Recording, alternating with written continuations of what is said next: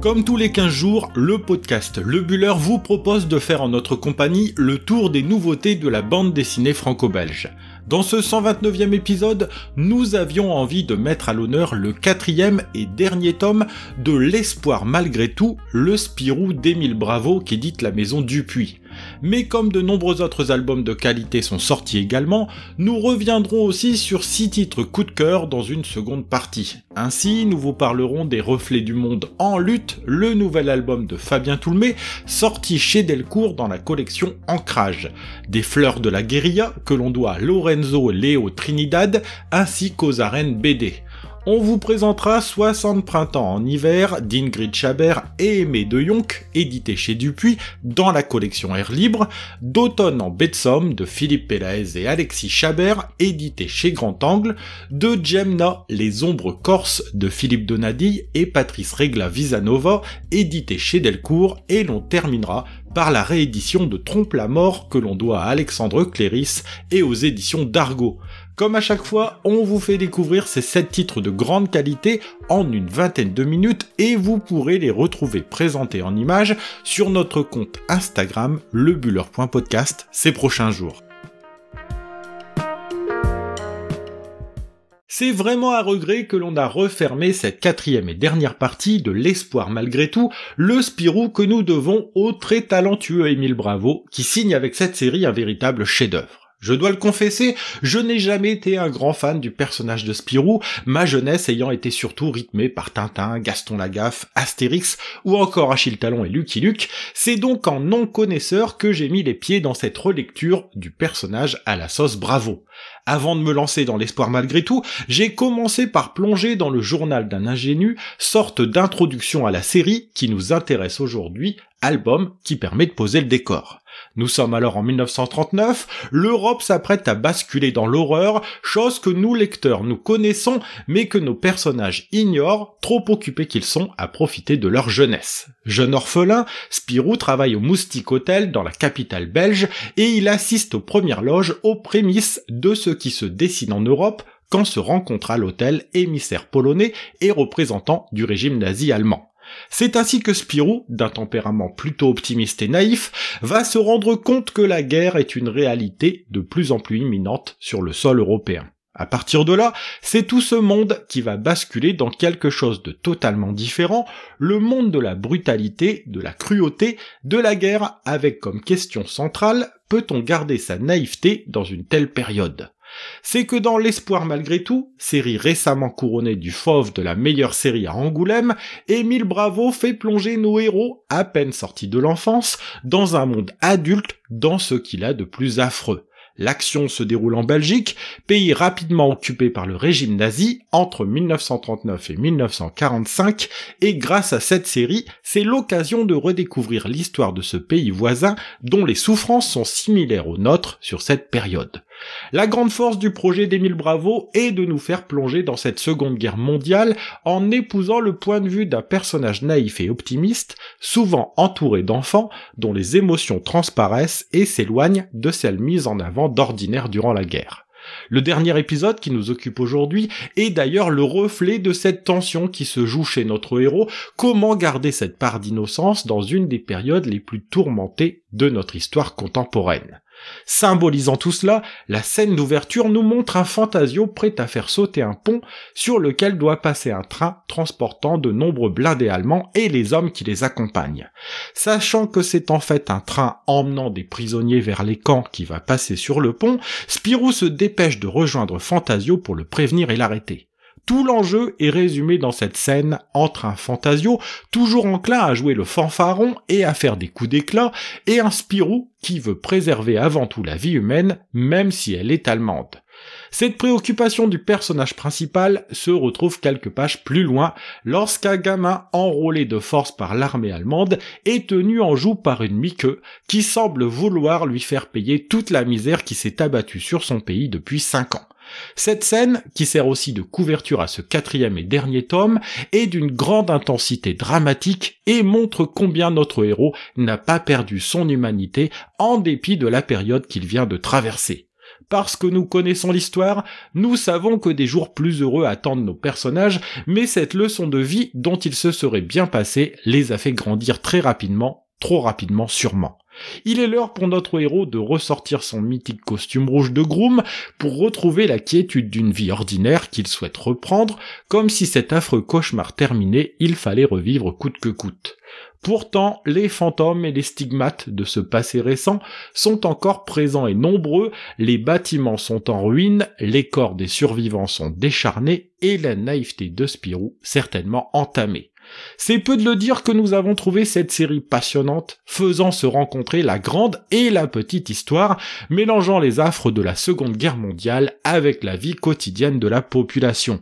Le style ligne claire et le dessin semi-réaliste, fourmillant de détails et de clins d'œil, est d'une grande beauté et se prête formidablement bien à cette saga. Les personnages sont bien campés, loin d'être manichéens, ils surprennent le lecteur et se surprennent parfois eux-mêmes, comme si Émile Bravo leur avait fourni une certaine autonomie. Malgré sa touchante naïveté, Spirou n'est pas non plus le personnage caricatural que l'on pourrait imaginer, il est en réalité beaucoup plus profond dans ses réflexions qu'on ne l'imagine, se questionnant au passage sur la nature de l'humanité. Si vous ne connaissez pas encore ce que l'on appelle communément le Spirou d'Émile Bravo, l'arrivée de ce dernier tome en librairie vous permettra ainsi de ne plus avoir à patienter pour lire l'histoire dans son intégralité et vous verrez qu'elle est passionnante. Ce sont les éditions Dupuis, bien entendu, qui proposent cette saga qui est l'un des chefs-d'œuvre récents de la bande dessinée, une série qui, à n'en pas douter, s'imposera sur le long terme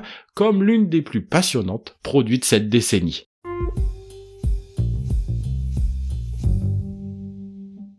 Dans cette seconde partie du podcast, nous allons revenir sur les six albums coup de cœur qui ont retenu notre attention cette quinzaine.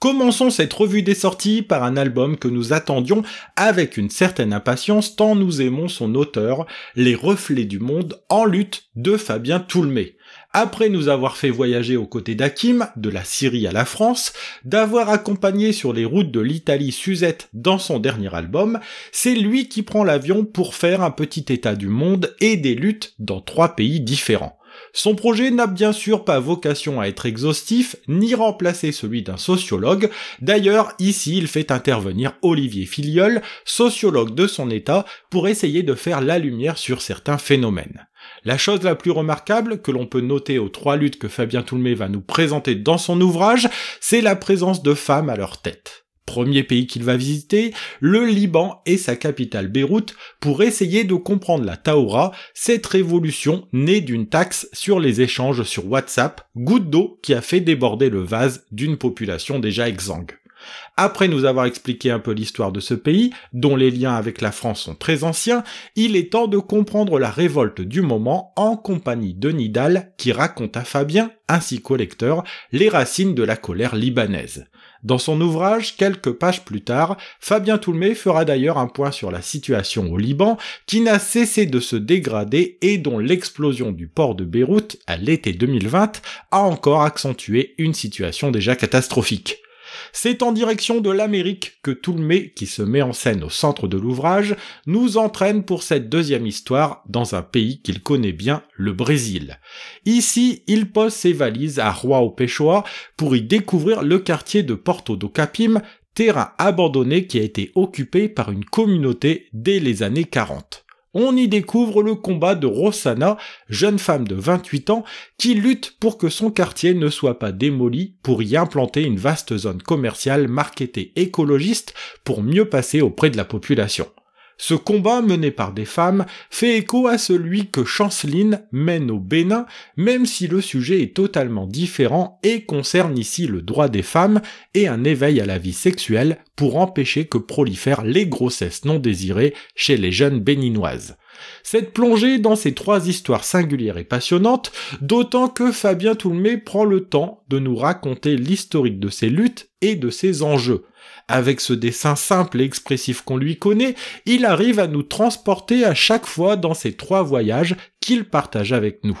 C'est encore une belle leçon de vie que nous propose Fabien Toulmé, mais on ne se lasse jamais du regard qu'il porte sur le monde, et comme pour ses albums précédents, ce titre, qui fait 342 pages, est à retrouver aux éditions Delcourt dans la collection Ancrage.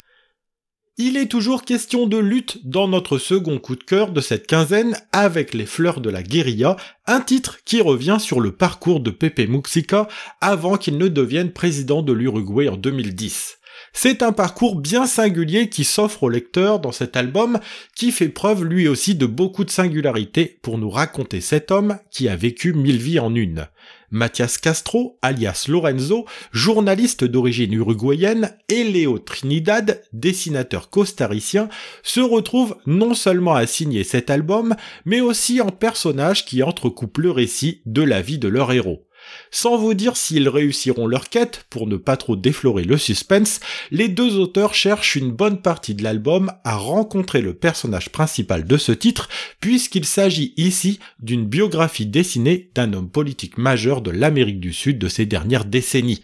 Mais qui est donc Pepe Muxica? Voilà l'interrogation à laquelle répondent les deux auteurs qui proposent ici une incursion très documentée et passionnante dans la vie de leur héros. Né dans une famille très modeste de la capitale Montevideo en 1935, il devient très vite orphelin de père à l'âge de 6 ans et sera élevé par sa mère et initié au métier de fleuriste par des voisins japonais. Initié aussi à la politique par une maman qui a des convictions, il lie une amitié qui durera dans le temps avec le ministre Enrique Hero qui va lui faire découvrir le jeu politique de l'intérieur et qui va le pousser à s'intéresser aux révolutions des années 60 sur le continent.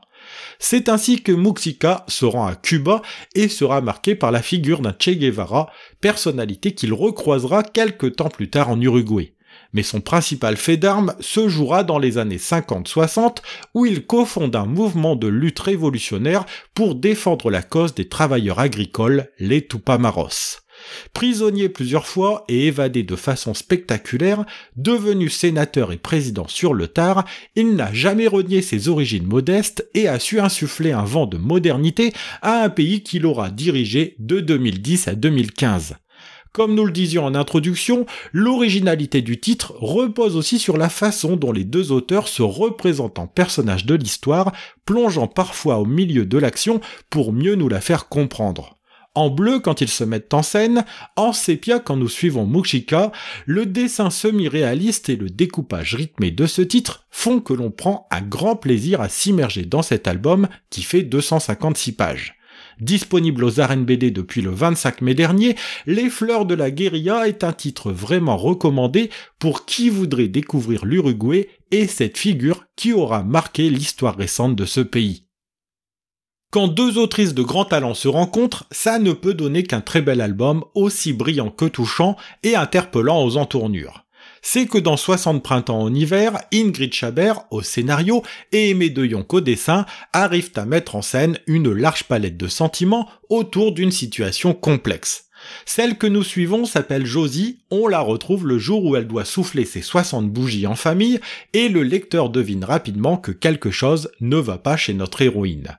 On finit rapidement aussi par le savoir, de même que sa famille, quand on la voit préparer sa valise et afficher une mine déconfite malgré ce week-end qui se veut festif. C'est que Josie a décidé de partir à cet âge avancé de la vie, elle n'a plus vraiment envie de continuer dans cette existence où elle est devenue mamie Josie et où plus personne ne la regarde pour ce qu'elle est, une femme capable de sentiments. C'est au moment du gâteau qu'elle en fait l'annonce sans se retourner, s'engouffrant dans son combi Volkswagen qui l'emmène loin sur la musique de La Nuit je d'Alain Bachung.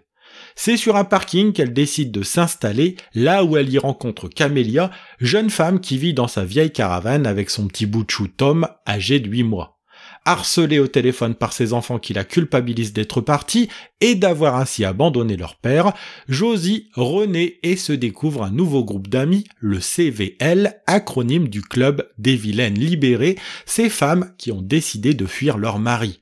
Naît alors une amitié sincère avec Christine, amitié qui laisse vite place à une relation amoureuse, Josie se redécouvre, la vie commence à 60 ans dirait-on. Mais 60 printemps en hiver recèle aussi son lot de drames que l'on vous laissera la surprise de découvrir, car cet album est comme ça, il fait passer du rire aux larmes et de la joie à la tristesse.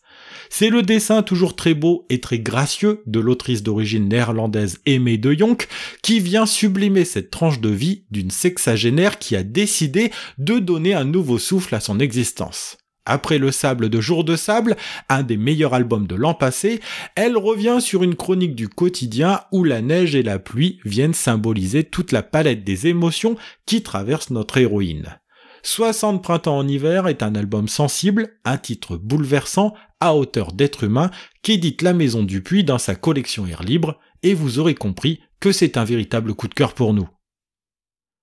C'est d'abord sa très belle couverture style art déco qui a attiré notre attention pour cet automne en baie de Somme, un titre disponible en librairie depuis le 25 mai dernier et édité chez Grand Angle. Sur la partie supérieure de cette couverture, une jeune femme rousse, en partie dénudée, a l'innocence apparente, mais surtout énigmatique, et sur la partie inférieure, un bateau échoué sur une plage de la baie de Somme. Quel lien entre les deux allez-vous me dire? C'est justement en découvrant l'histoire que l'on comprend tout cela. Nous sommes en 1896 quand le corps d'un riche industriel, répondant au nom d'Alexandre de Brock, est retrouvé sur le bateau qui est échoué en baie de Somme sur la couverture. Ce meurtre est d'autant plus étrange que lorsque le meilleur policier de Paris, Amaury Broyant, mène l'enquête, il n'entend que des éloges sur ce patron moderne à la fibre sociale, considéré comme un père par ses employés venus le pleurer à son enterrement. En tirant le fil de cette drôle d'histoire, Broyant découvre qu'il n'y avait pas une, mais deux femmes dans la vie de cet industriel qui entretenaient une liaison avec une jeune modèle tout juste portraitisée par le célèbre Alphonse Mucha, une certaine Axel Valencourt. Meurtre sur fond de rivalité amoureuse, assassinat pour toucher l'héritage et prendre la tête des aciéries fondées par De les pistes ne manquent pas et mènent toutes vers la veuve de l'industriel et son garde du corps. Mais voilà, vous le savez comme moi, il faut parfois se méfier des apparences, et le scénario construit ici par Philippe Pelaez réserve bien des surprises aux lecteurs charmés par cette histoire qui nous plonge dans le Paris du début du siècle dernier. Ce même scénario est servi par le très beau dessin d'Alexis Chabert qui fait revivre cette période avec beaucoup de talent dans un graphisme qui met très en avant le style art déco qui sert de toile de fond à cette histoire de meurtre. Le bleu dominant nous entraîne vers un hiver que vient tout juste réchauffer la flamboyante chevelure d'une Axel Valencourt qui est très loin d'être un simple faire-valoir dans cette histoire. C'est donc charmé par ce dessin semi-réaliste, par la beauté des femmes qui jonchent ce récit et la vie de De Broc, et par les paysages qui défilent sous nos yeux, que l'on s'enfonce dans cette histoire criminelle. Automne en baie est un titre qui se déguste, tant par la qualité du scénario de Pelaez que par le très beau dessin de Chabert qui donne au final un titre passionnant. On vous invite à votre tour à faire le voyage dans cet album divisé en trois parties qui s'étend sur 64 pages et que vous retrouvez en librairie dans une version classique ou collector avec un dos toilé. C'est sur l'île de beauté que nous entraîne notre coup de cœur suivant, un album qui sait ménager le suspense du début à la fin autour d'un trésor caché dans le petit village d'Oliastro au niveau du Cap Corse. C'est par un heureux hasard que démarre cette histoire qui met en scène le personnage d'Ange Pisarti qui va partir sur la trace de ses racines sans le savoir. Alors qu'il a dégoté un vieux numéro d'un magazine illustré sur la Corse pour un ami à lui, auprès d'un vieux bouquiniste de sa connaissance, il tombe sur un dessin accompagné d'une inscription qui attire toute son attention. Il est fait mention à Jemna, dont notre héros imagine qu'il s'agit de la jeune femme représentée sur ce dessin avec en arrière-plan la tour génoise du village d'Oliastro. Il n'en faut pas plus à Ange Pisarti pour se mettre sur la trace du mystérieux trésor dont il est fait mention, l'occasion aussi pour lui de découvrir l'île de beauté dont sa famille est originaire. C'est en arrivant dans le petit village endormi par le soleil que le mystère commence à se lever, à commencer par celui du Jemna, qui est en fait un bateau qui a été coulé le 14 juillet 1918, alors qu'allait s'achever la Première Guerre mondiale. Sur place, il y fait aussi une rencontre pour le moins séduisant et troublant en la personne de Cassilda, institutrice à Bastia la semaine et qui vient donner un coup de main à l'église le week-end. C'est alors qu'Ange va découvrir qu'il n'est pas venu par hasard sur la trace de ses ancêtres, car c'est peut-être lui qui porte dans son histoire familiale la clé de ce mystère qu'il commence à toucher du doigt. C'est le moment propice pour se réconcilier avec son père, qu'il n'a plus vu depuis 12 ans, afin de réunir tous les souvenirs de la famille pour dissiper les dernières brumes qui tournent autour de ce mystère en lien avec Napoléon. De peur de trop en dire, on vous laissera découvrir à votre tour cette histoire charmante et bien ficelée, reposant sur des lieux et des faits réels dont le scénario a été écrit par Philippe Donadille. Il a confié cette histoire au très beau dessin à l'aquarelle d'un Patrice Regla Visanova qui fait véritablement voyager le lecteur dans de superbes décors, magnifiant par là même l'île de beauté. Le duo propose avec ce Gemna les ombres corses une très belle histoire démontrant bien qu'il n'y a pas besoin d'artifice à toutes les pages pour savoir créer du suspense promenade estivale sur l'une des îles les plus belles de notre continent, on vous recommande chaudement ce titre que l'on a beaucoup aimé et que vous retrouverez aux éditions Delcourt. Terminons comme ce sera le cas chaque quinzaine par un album qui se voit réédité pour notre plus grand plaisir ou encore la sortie en librairie d'une intégrale. C'est un titre sorti à l'origine en mars 2009 que les éditions d'Argo ont décidé de rééditer ce mois-ci et cette réédition n'a rien du fruit du hasard comme vous allez le voir. Trompe la mort, titre de cet album signé au scénario et au dessin par Alexandre Cléris, retrouve le chemin des librairies plus de 13 ans après sa première parution, en même temps qu'un nouvel album de cet auteur est sur le point de sortir. C'est donc en parallèle à la sortie de Feuilles volantes, toujours édité chez Dargo, que l'on a le plaisir de redécouvrir Trompe la mort, un titre qui s'amuse par un jeu de va-et-vient dans la chronologie à nous faire replonger au cœur de la Seconde Guerre mondiale.